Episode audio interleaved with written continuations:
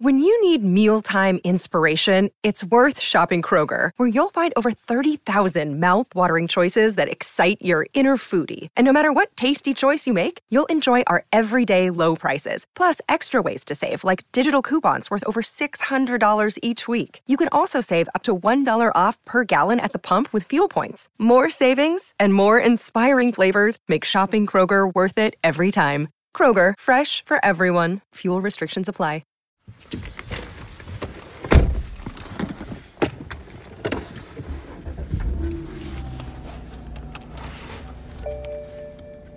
I'm Alex Eule. Welcome to the Readback. It's become a kind of fun and maybe not so safe game in my family. We're driving down the highway at 60 miles an hour, and my kids will yell out from the back seat, Take your hands off the wheel! Take your hands off the wheel!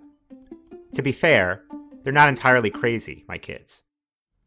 They want to show off the snazzy technology in our Honda Pilot, which, despite being six years old, came with an early version of self driving technology the so called lane keeping assist mode, where the car senses lane markers and steers itself to stay centered in the lane. If you listened to our episode last week, you'll remember that lane keeping isn't particularly popular, mostly because it doesn't work all that well.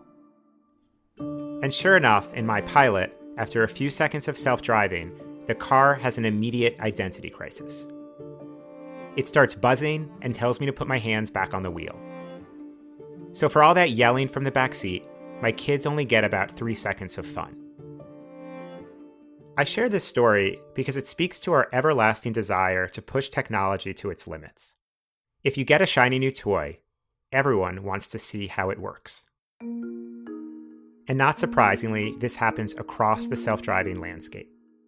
YouTube is full of videos pushing current autonomous technology to its limits, finding ways to beat the system even when it's not advisable. Today I'm going to see if we can trick Tesla's autopilot. Tesla's autopilot, when it's engaged, you actually have to keep your hand on the wheel. So I'm going to see if there's a way to trick the autopilot into thinking that I've got my hand on the wheel. First, on I 90 near Boston, alarming video that state police say shows extremely dangerous behavior. A man and woman, both apparently asleep in the front seat, as their Tesla seems to keep driving, presumably in autopilot mode. What's strange about all this is that the car manufacturers are basically letting it happen, which is surprising for an industry that talks a lot about safety. But in a vacuum of self driving regulations, drivers are pushing these features further and further. Last summer, Car and Driver, the well known car magazine, decided to find out just how far someone could go. We see that people are misusing these systems a little bit. Like, what happens if you try to misuse it a lot? That's Car and Driver testing director Dave Vanderwerp, who we spoke with last episode. The Car and Driver team created a controlled test to push 17 different cars to their self driving limits. So wait, let me just get this straight. So you're running these tests, you're in the driver's seat, you activate the self-driving features, you get out of the driver's seat. You're now sitting, you're now sitting where? Well, for this one, I was in the passenger seat. It's important to note that unlike the YouTube test pilots, Vanderwerp and his colleagues were doing all of this on a closed racecourse. For each test, car and driver enabled adaptive cruise control and lane centering. These are those basic self driving features that will keep the car going on a highway while slowing for traffic and steering to keep the car in its lane. It's essentially autopilot for a car. We took these cars and we did a bunch of different things, kind of escalating in our misuse, if you will. For the first test, Dave unbuckled the driver's side seatbelt to see how the car would respond, and the majority didn't respond at all. Just seven of the 17 cars shut down their driver assist features, and only three, Cadillac and both Tesla models Dave tested, brake to a stop. Think about that. The seatbelt is an easy way to know whether the driver has changed his position in the car. It's not perfect, but it's hard to imagine why a self driving car would keep going if the driver seatbelt gets removed. But wait, there's more. With the car still moving on its own, Dave did a second test, this time it went far beyond the seatbelt. We had lane centering functionality active and then deliberately took our hands off the wheel just to see how long it takes before you get the first warning, how long before you get subsequent warnings, and how long it takes before the system actually says, okay, the driver's not paying attention, we're going to shut this system down. The results were all over the place. There's huge differences car to car. You know, some shut you down in 20, 30 seconds or even less. And, you know, some go a minute and a half or so. And a minute and a half at highway speeds, you're covering a lot of ground with somebody that's not paying attention. One vehicle kept going for 91 seconds in the car and driver test. That was enough to cover a mile and a half without any input from the human driver. A lot can go wrong in a mile and a half. That's not to say some car makers aren't thinking about these situations. A few of the cars did have systems to prevent basic misuse, so car and driver set out to go further. For the next two tests, Dave brought a literal bag of tricks into the vehicles to see how they would respond. How quickly would the safety features kick in? There's a couple different ways that the vehicles try to determine whether the driver is paying attention or not. And the most common one is simply to use a torque based sensor on the steering wheel. Basically, the car is sensing whether the driver is holding the steering wheel, and if not, then it eventually sends a warning.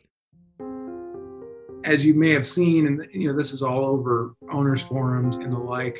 If you hang a weight or stick a water bottle into your steering wheel spoke, it registers that as oh the person's paying attention because there's a force being exerted on the steering wheel, and so we're happy. So I hung a little ankle weight on each steering wheel, and for the majority of the cars, you can drive as long as you can you know even at the conservative automakers that say like well we never say our car is full self-driving or anything like that you know but here you have a system that's pretty easily to be tricked. While bmw and mercedes were the hardest to trick ultimately dave was able to fail every car. It just took some creative measures. There were two vehicles, both German luxury vehicles, that instead used a capacitive touch type sensor on the steering wheel. And that one, we really couldn't find a way to fool. We tried, you know, putting tape around the steering wheel or a zip tie around it or other things and it, it, seems like it's always looking for a change in touch right so like a initial touch of a piece of tape or something would register but then if it didn't move or change it quickly sniffs that out a couple were harder to trick a few cars have cameras inside that actually scan for whether a driver is paying attention. There's also, in the case of Cadillac's Super Cruise, a driver monitoring camera. And so it is looking for the driver's eyes to be oriented in such a way that it presumes you're looking out over the hood and watching what's going on in front of you. But even those systems prove fallible, and most cars don't have them. And then the big one, the fourth and final test the idea was to find out how these cars would respond if the driver literally left the driver's seat. For this last test, car and driver kept the same conditions in place. Adaptive cruise control and lane centering were activated, with a weight still hanging from the steering wheel to simulate the driver's touch. Kind of the culmination of everything was to turn the system on and then jump out of the driver's seat. If it sounds like a circus act, it kind of was but it also held an important lesson on just how little the carmakers are actually thinking about worst case scenarios. Think about the machines we use in everyday life, from kitchen blenders to lawnmowers to treadmills. They're filled with backup systems and redundancies to protect against unlikely but dangerous outcomes. But not the self driving features you get in a car today. They kept going, even when Dave left the driver's seat. Every car did it. It's pretty shocking that there aren't controls in place and there could be right? Like there is a sensor that's in the passenger seat of every new car sold in the US today to make sure that they don't turn on airbags when small children are in the front seat. But in the driver's seat there is no such sensor. And so none of the cars knew basically that we had left the driver's seat.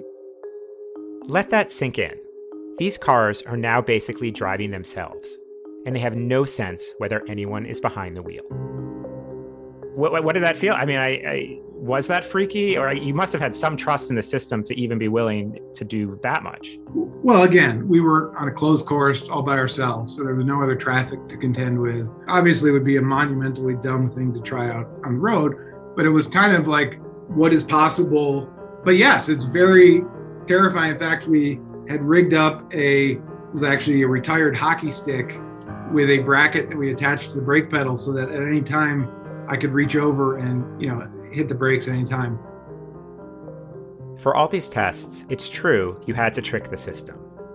But the problem is, enough people are interested in pushing those limits, and now they're trying dangerous things on real roads. I sort of went into it expecting that Tesla might be an outlier in terms of what it allows its customers to do. And of course, there have been other stories about there's a guy in the San Francisco area that was arrested for riding around the back seat of his Tesla. He was arrested for riding in the back seat of a Tesla with no one in the driver's seat. And tonight, he's promising he's not going to change his ways. And continues to do so after he was arrested and you know there's no shortage of fools out there, right? Which is why I think that getting these things right is so difficult because there's so many opportunities to misuse them. And right now, there's not much incentive for change. As we've said before, the federal government has taken a hands off approach around all this.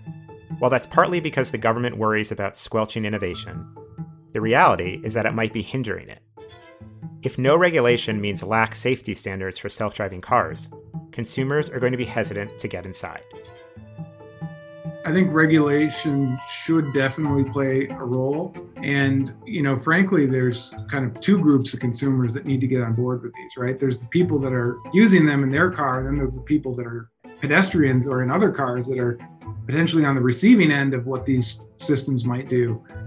And both of them should be made comfortable i think and i think regulation can can help there and you know when it comes to things like we've talked about like the fact that cars don't have a weight sensor in the driver's seat that could potentially detect somebody trying to misuse the system by getting out of the driver's seat it tends to be regulation that makes that stuff happen automakers are so cost conscious that you know this is just a recurring theme in this industry that it often takes regulation to make things like that happen. The idea of a seat sensor isn't unprecedented. There's one in the passenger seat of every car to detect whether a passenger is big enough for the airbag to safely deploy. So, why did car makers add that sensor? Because the federal government required it. But left to their own devices, car makers are worried about expenses, and more sensors means more cost. While we're waiting for regulators to catch up, companies are moving full steam ahead, and consumers are pushing the envelope on the roads we use together. At this point, would you have run that test on public roads? No, no way. I mean, not not, not with getting out of the seat and stuff. It's just way too dangerous. The dangers go beyond our roads. So far in the podcast, we've talked mostly about technology but self driving cars could change everything about our lives. Jobs and industries could be erased, cities could be permanently changed. So the question is should we be doing this at all? Next time on the Readback.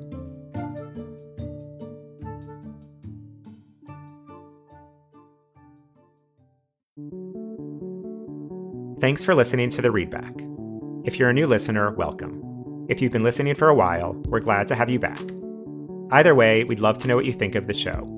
Please leave a review if you listen on Apple Podcasts. Reviews make it easier for others to find the show.